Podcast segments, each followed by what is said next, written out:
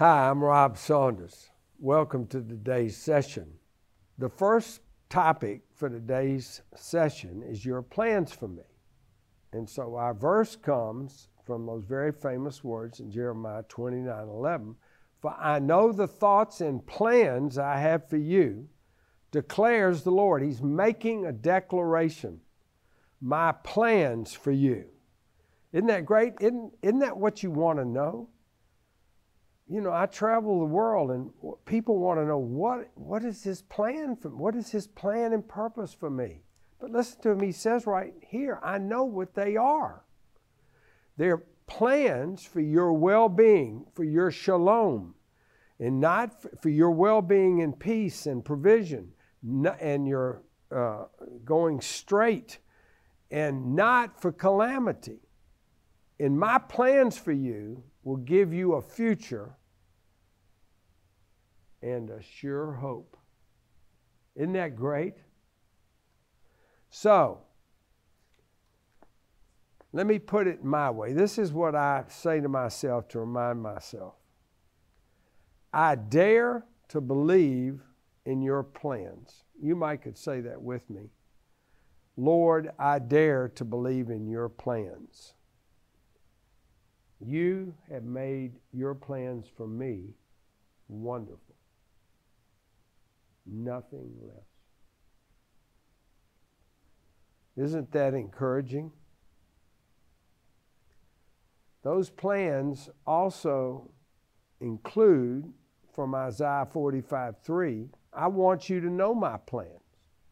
I will give you the treasures of darkness and hidden and the hidden wealth of secret places. Wow.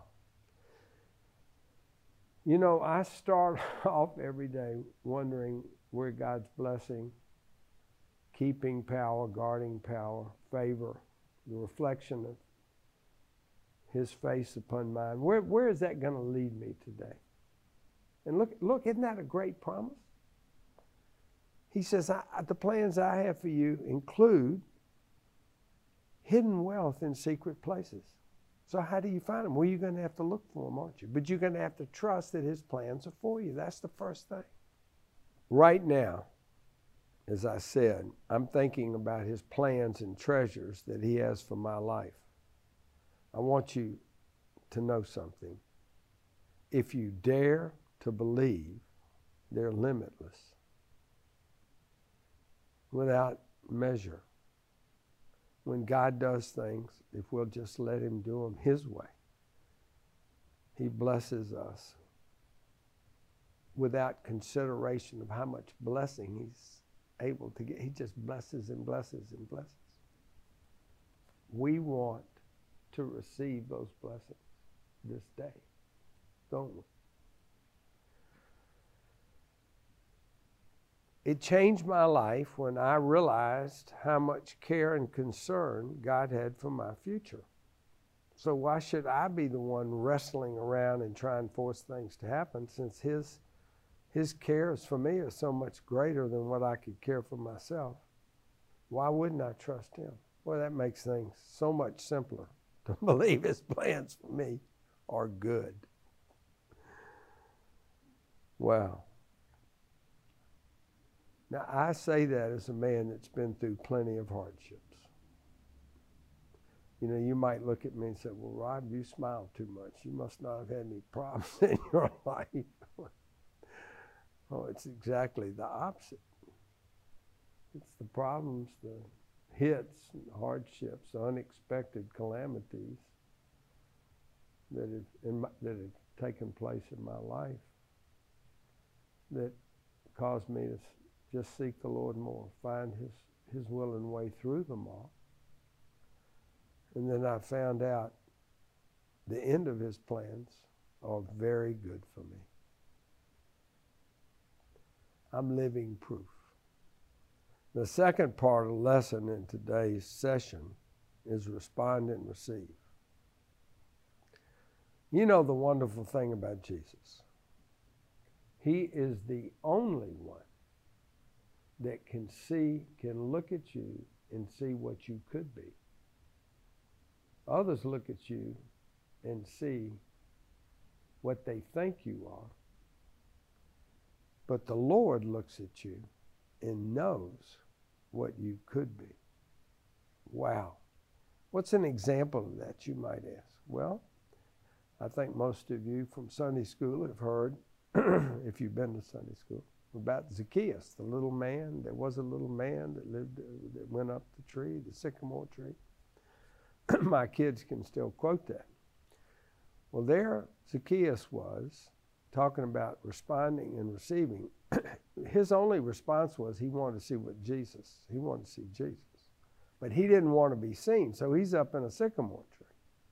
And the Lord comes and he says to him, You all know the story. He's, he's a skeptic. I say I was like that. I was the skeptic hiding in a tree. Wanted to see, but I didn't want to be seen. That's the way a lot of us treat the Lord. We want to see what might happen, but we don't want to have to agree we're going to do that or be a part of that. But there it was, just like I said. The Lord looked at Zacchaeus and he had a divine plan for him. And he had a plan that Zacchaeus would have to respond to. He looked at Zacchaeus, looked up, and said, Come down, I must have lunch at your house today. Here's the chief tax collector, the biggest crook in the Jordan River Valley, the one that steals from all all that he knows, all that passes his way. He overcharges them taxes. But the Lord looking at him had a different plan. Isn't that wonderful? It's the same for everybody listening to my voice.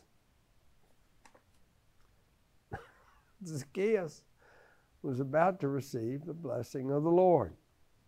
I just conclude, I don't want to finish the whole story. That's for your homework. But I just want to conclude by saying when the Lord calls us, when He says, Come down from your tree, we need to respond and receive all that He has for us. The next point for today is shout out to me. Wow. What do I mean by that? Well, this has to do with the story of the blind man, blind Bartimaeus.